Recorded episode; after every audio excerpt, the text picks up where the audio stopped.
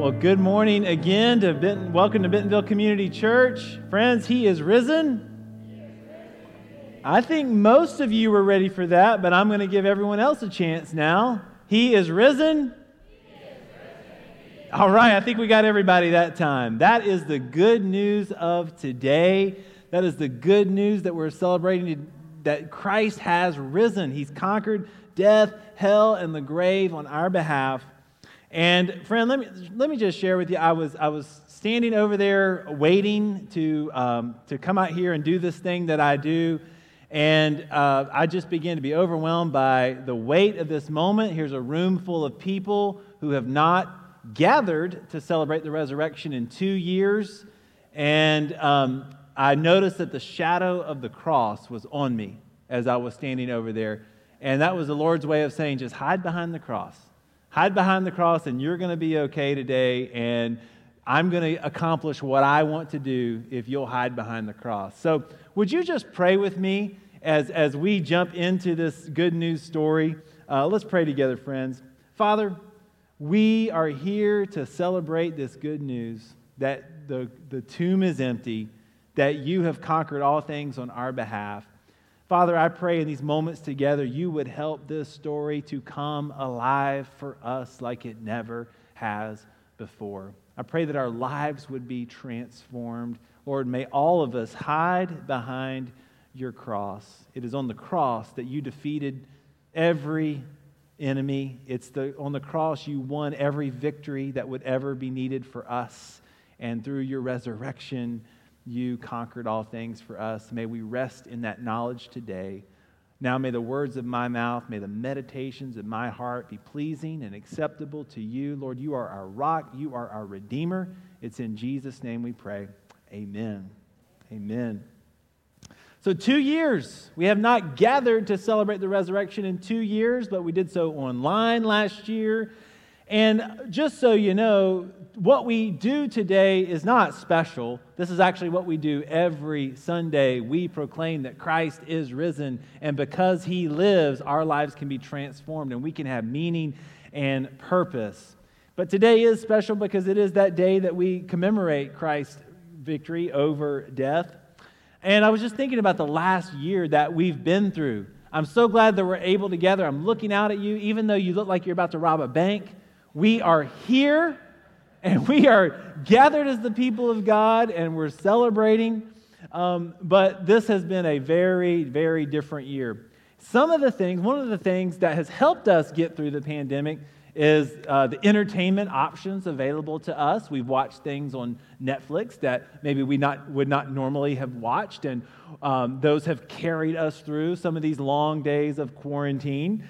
Uh, I was thinking about what Disney did for us. They took the Broadway musical Hamilton and they brought it to the small screen.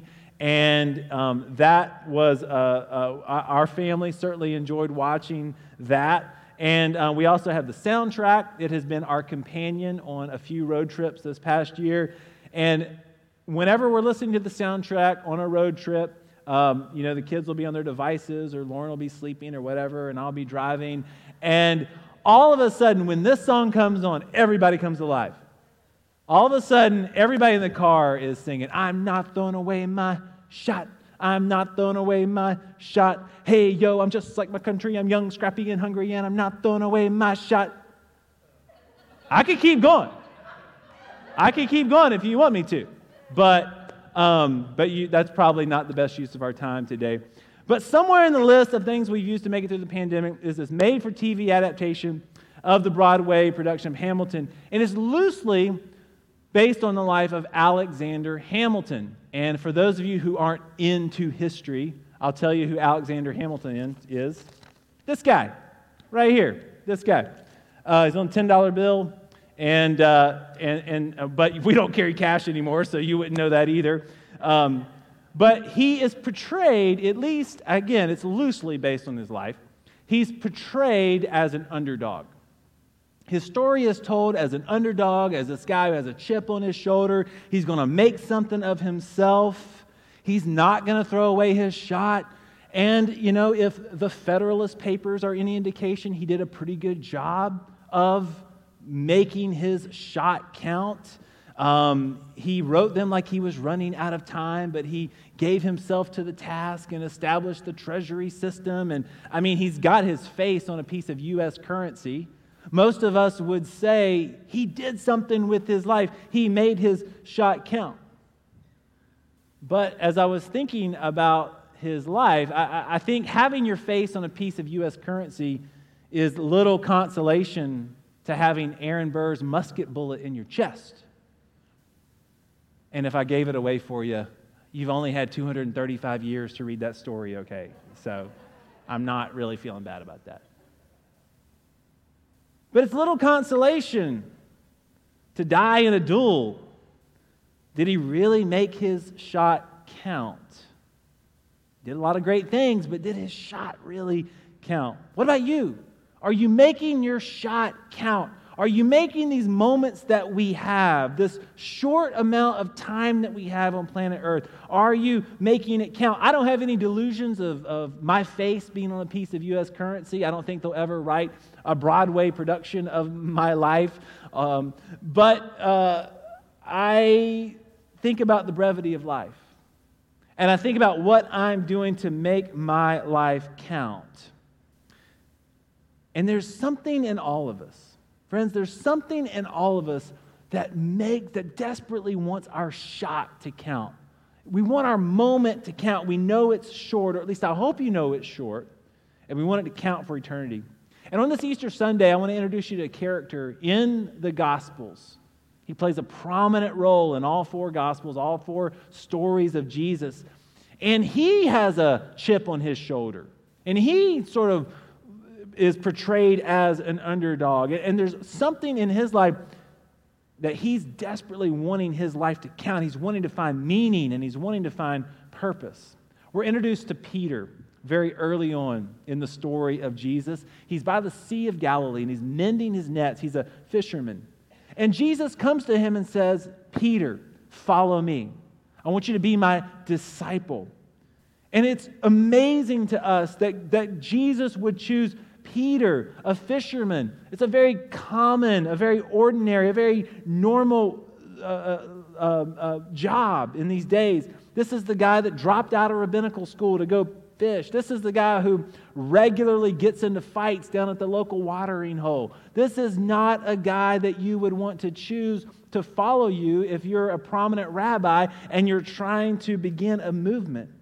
But Jesus not only chose him, later in the gospel story, you know, his name was originally Simon. He said, No, I'm not going to call you Simon anymore. I'm going to call you Petros or Peter, which means rock. And upon this rock I will build my church. Oh, Peter, this was your shot. This is your shot, Peter. Make it count. Don't throw it away. And so we fast forward a year, and Jesus is with his disciples, and he's performed some miracles at this point, and people are, he's beginning to grow in popularity. And he's with the other disciples, and, and, and he says to them, Who is it that people say that I am? And they say, Well, some say you're John the Baptist, and some say you're this, and some say you're a prophet. And, and Jesus says, No, what about you, disciples? You guys that have been with me? You guys who have been by my side for the last year? Who is it that you say that I am? And of course, Peter, the rock, he's the first to reply, You are the Christ you are the Messiah. You are the Son of the living God. And it was the right answer. And Jesus praises him for the right answer. Jesus says, Blessed are you, Simon, son of Jonah, because these things were not revealed to you by flesh and blood, but were revealed to you by my Father. Oh, if Jesus could say that to me one day, if I get an answer right in Bible trivia, it would be amazing. Oh, Mark, son of Dana and Roxy, these things were not revealed to you by flesh and blood. That would be amazing. It would be amazing. He gets the right answer. And then Jesus says, Let me tell you what it means to be the Christ, the Messiah, the Son of the living God. Let me tell you what that means. It means I'm going to be falsely accused. It means I am going to surrender to these false accusations. It means that I am willingly going to stand in a mock trial. It means that I am willingly going to surrender myself to the Roman authorities. It means that I'm going to be on a Roman cross. It means that I'm going to suffer. I'm going to be crucified. I'm going to die. I'm going to be buried. And on the third day, I'm going to be raised to new life. This is what it means to be the Messiah, the Son of the living God. And if you can imagine this, Pete, this is not computing in Peter's head. Peter begins to put this together. What do you mean you're going to be crucified? What do you mean you're going to be handed over and falsely accused? Jesus, you've got a lot going for you. You can do miracles. You got a big crowd that's following you. Everyone follows you on Twitter. You have an amazing platform. What are you doing, Jesus? Why would you throw that all away? And he take you're throwing away your shot, Jesus. And if you're going to throw away your shot, that means my shot gets thrown away too, and we can't have that. And Peter rebukes Jesus. I mean, this guy's got intestinal fortitude. He rebukes Jesus. And he actually makes some pretty good points. It would appear that Jesus would be throwing away so much to surrender to this kind of faith. And Jesus looks at Peter and he goes from being the teacher's pet to the class clown in one episode. He says, Peter, Satan, get thee behind me. You don't have the mind, you don't have in mind the things of God, but the things of men. Peter wanted his shot to count. And he didn't want Jesus to throw it away. And I think about the ways that we spend our life. I think about the ways that we invest our resources of time and money and our relationships. I think about the ways that we live our lives wanting significance, wanting to live a life of purpose, wanting our shot to count.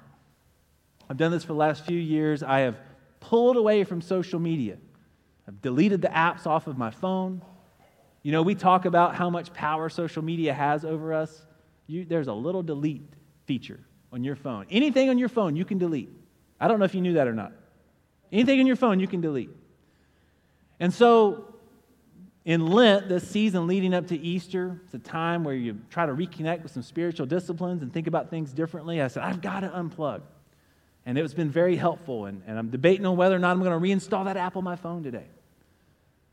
I might not. But I'm going to have some awesome Easter pictures and I want to post those, which sort of makes the point I'm about to make is that, that uh, the last few years ha, ha, has given us this phenomena of the selfie. We, all, we have these phones in our pocket and we have easy access to put them up on the internet. And so when something cool happens, we want to get a picture of that. Or when we eat something really good, we want to get our face down and whatever's on our plate. We want to post that on the internet because we know people on Twitter and Facebook and all the other platforms that I'm too old to use. We know they want to see those things. And so we run around, we taking taking selfies, and maybe we can win social media for one day. Maybe we can bring a little significance to our lives for one day. Most of these are harmless enough, but some people risk their life and their health for the winning selfie. In fact, I want to show you this lake in Novosibirsk, Siberia. I practiced that all week long. Novosibirsk, Siberia has this lake, and it's, it, it is, it's called the Siberian Maldives. And it has this turquoise color, and it looks, you can see it here on the screen. And those of you watching online, you can, you can see the, the rich aqua blue uh, color that the, that the water has. And people like to come and they like to take pictures of this lake. They're fascinated by the color of the water. There's only one problem this is not a naturally occurring phenomenon. This is a man made phenomenon, and it's not very healthy for us. Up the river a little bit is a coal burning power plant. And it takes all the way, this was a reservoir that was specifically built as a dump for all of the waste that this coal burning power plant generates. And as the refuse from the power plant is dumped into this reservoir, it mixes with the water and it gives the water this aqua blue color the content of heavy metals in the water is so concentrated that if a little bit gets on your skin, it will cause a rash or a skin irritation. If it's ingested, that's certainly going to be harmful. And people uh, speculate that this has been the cause of cancer for a lot of people. And despite all those health risks that I just uh, mentioned for you, People in Siberia and in this part of Russia, they flock to this lake to have their picture made at Lake Novosibirsk. In fact, uh, here's, here's a, a couple that wanted to win the internet for the day, and so they went to this lake and they got their selfie made. Although, actually, I think this is called an USSI. All right? It's a little bit better than a selfie, I think. But here's a couple getting their ussy uh, at this toxic lake in Siberia.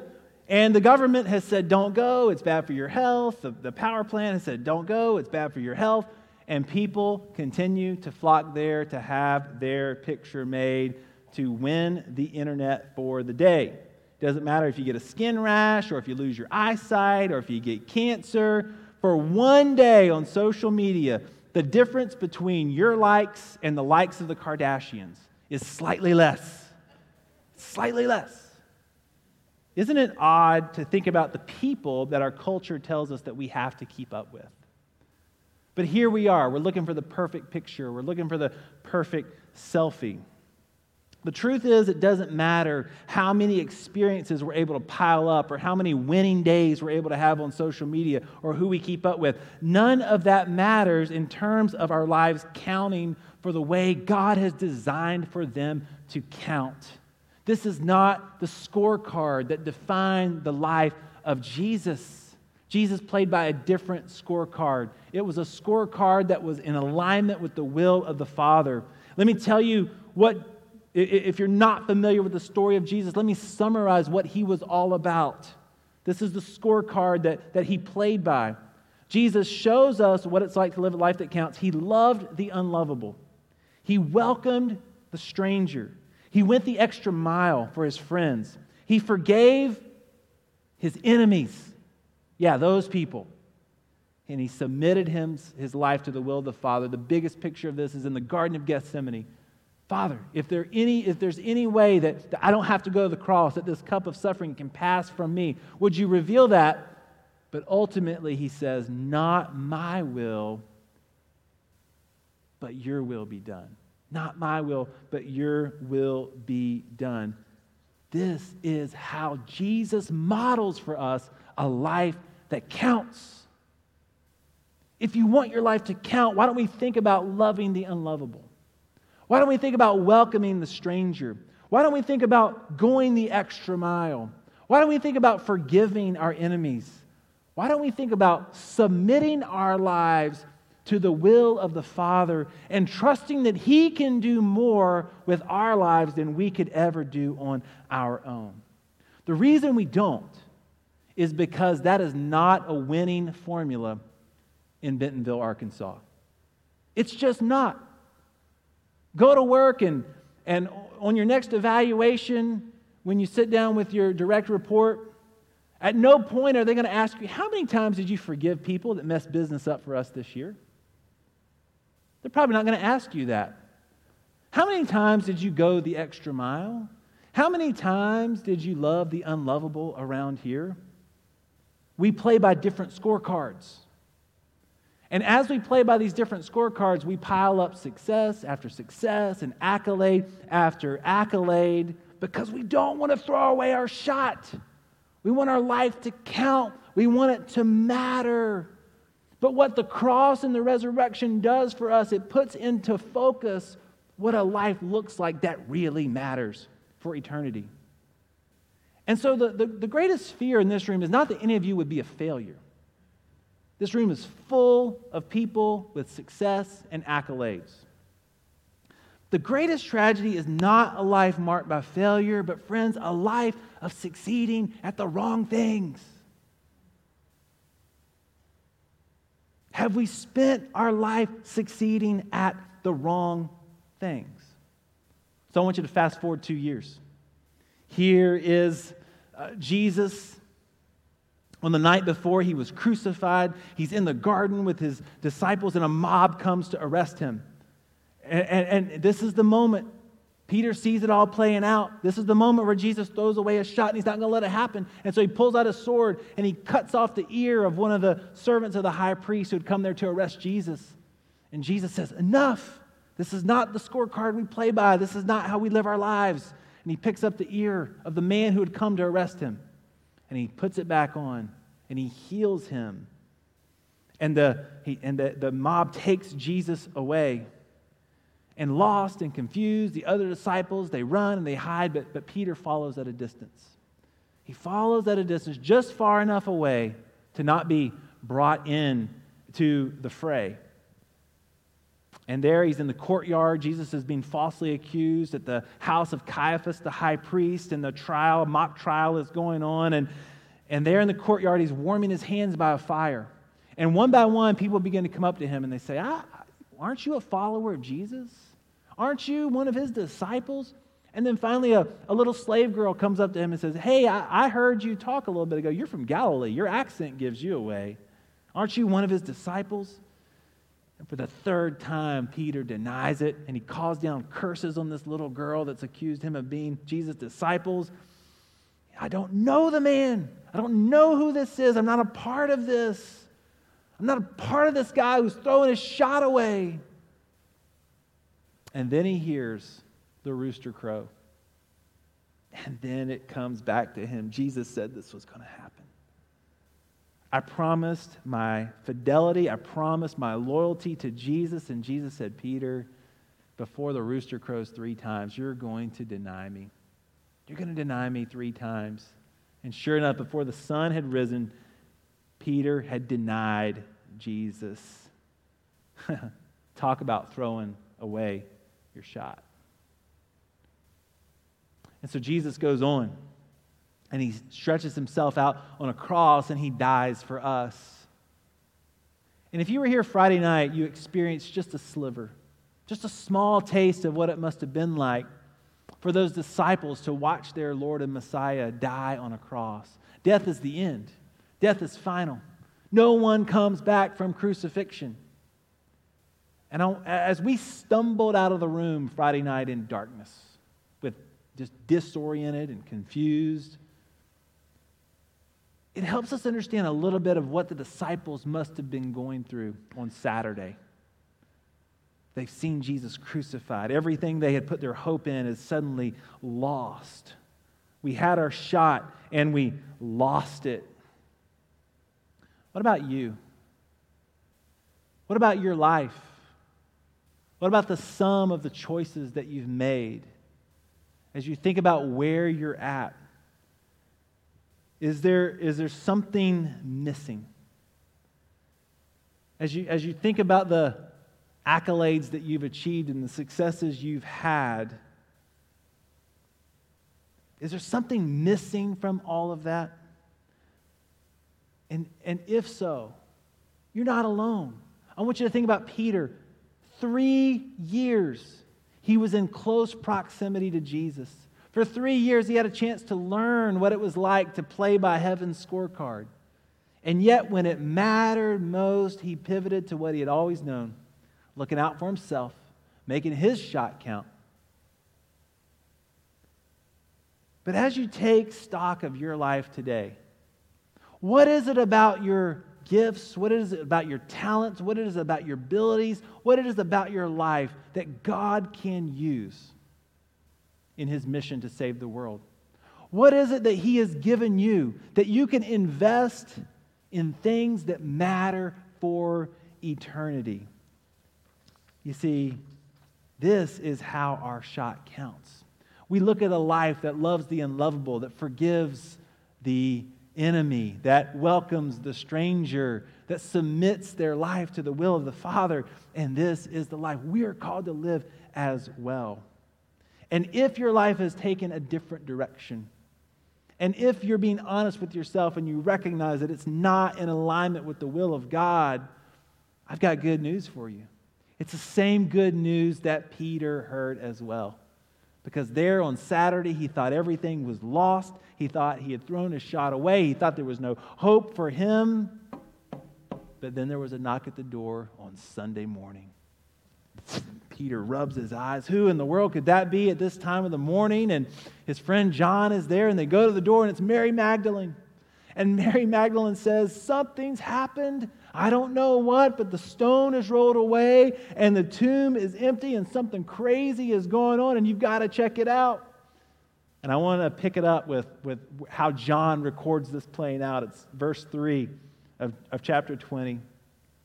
So Peter and the other disciple, that's John, they started for the tomb. Both were running, but the other disciple outran Peter and reached the tomb first, which I have to pause here. John's the writer here. Imagine they had a race. They had a race to see who would get to the tomb first. John outruns him. They get to the tomb and says, Hey, Peter, I beat you. Peter says, I don't care. Who's going to know?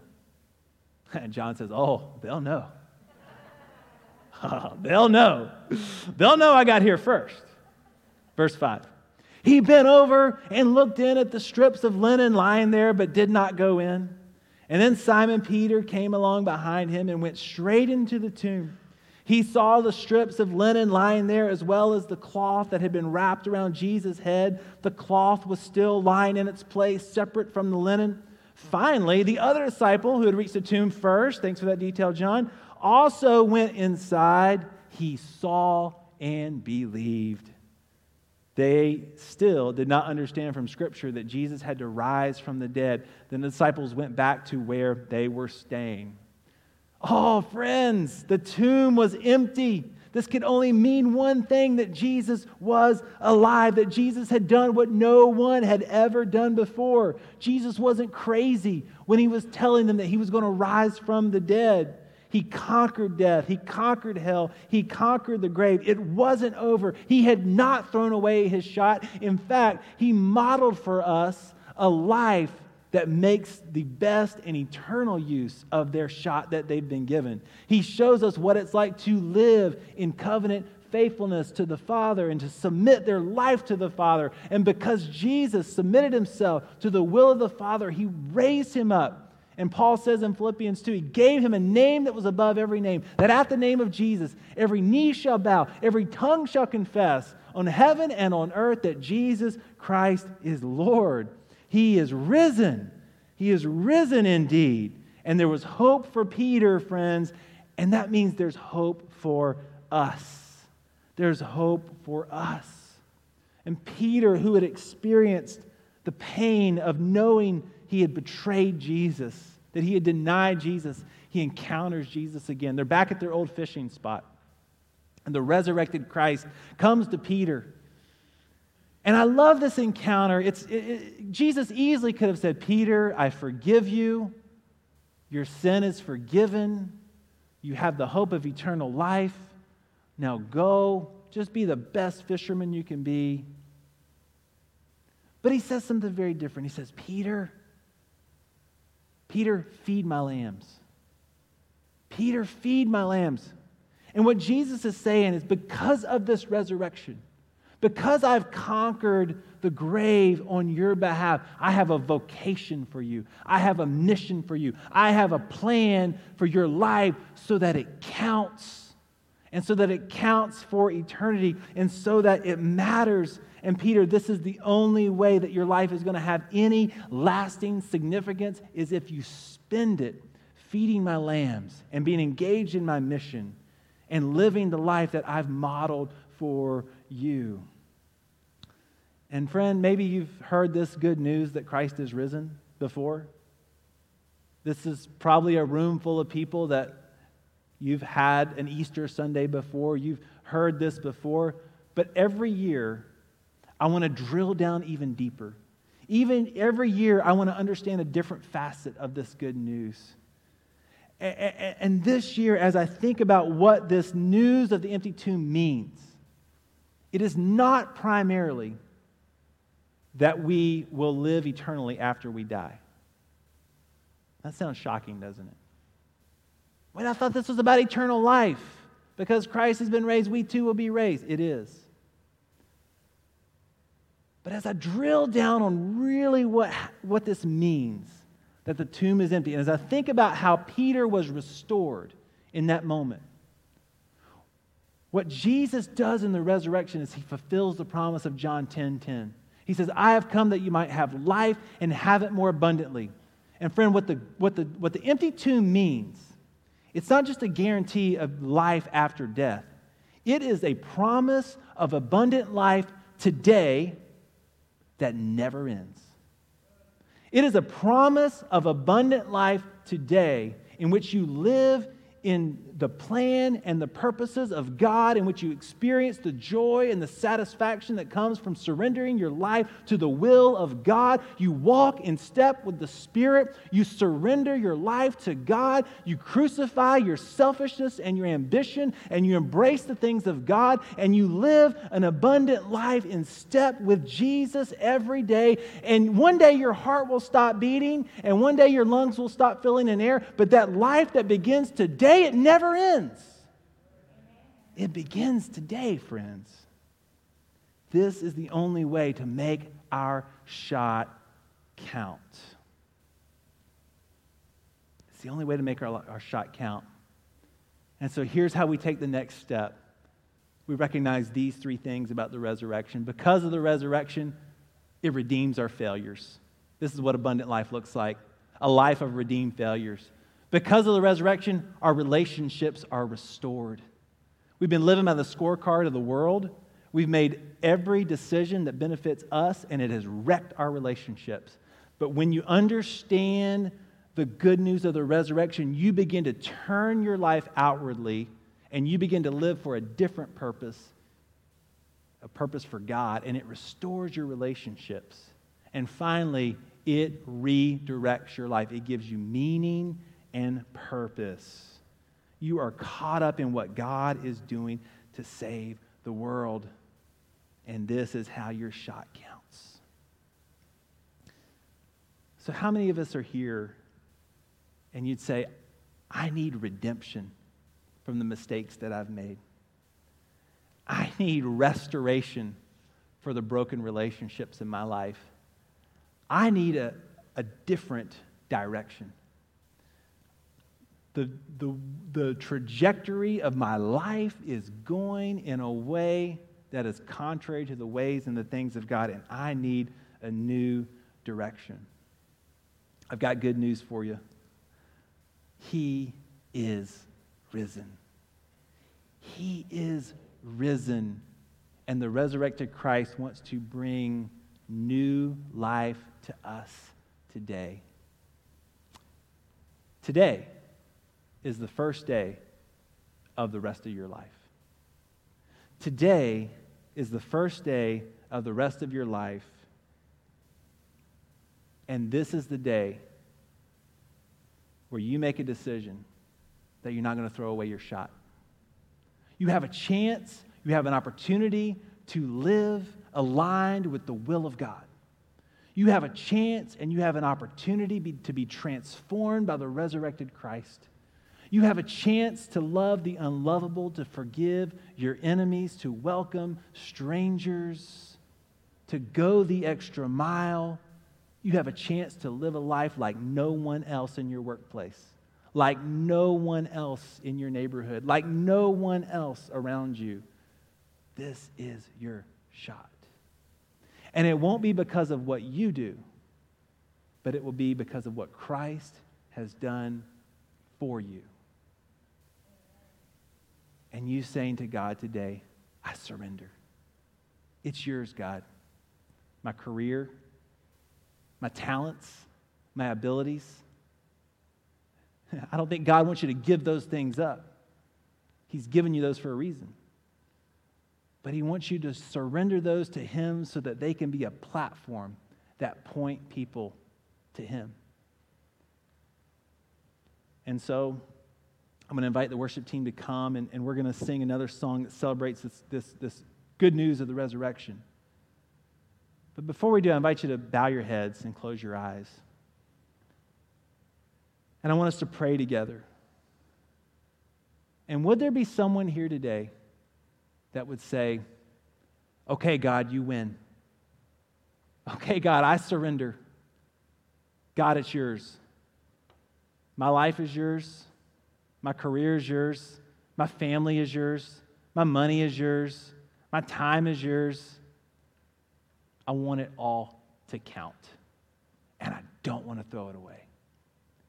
If that's you today, the first thing you need to do is to surrender your life to the lordship of Christ and to invite him into your life as both your Lord and your Savior. And we do that by faith, not in what we've done, but trusting in what he has done for us. Would you pray with me? Lord, we thank you for this good news. We thank you that this life is not the end. And Lord, we thank you that our life matters today. Because of what you have done, because of what you want to do in us, it matters. And Lord, I pray for that person that is saying, I surrender, God, it's yours. I surrender to you. I want you to be the Lord of my life. I want to bring my life into alignment with the will of the Father. Lord, would you enter into our lives today? Would you hear this confession of faith?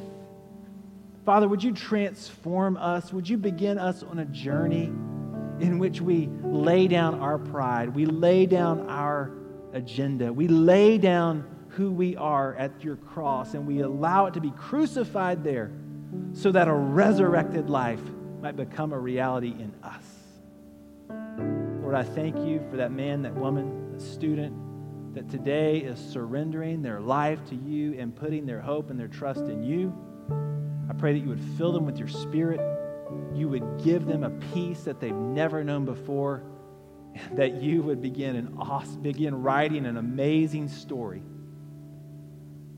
An amazing story that points to you. Thank you that we don't have to throw away our shot, but through you, it counts for eternity. And we pray this in the name of Jesus, the resurrected King, and all God's people said, Amen.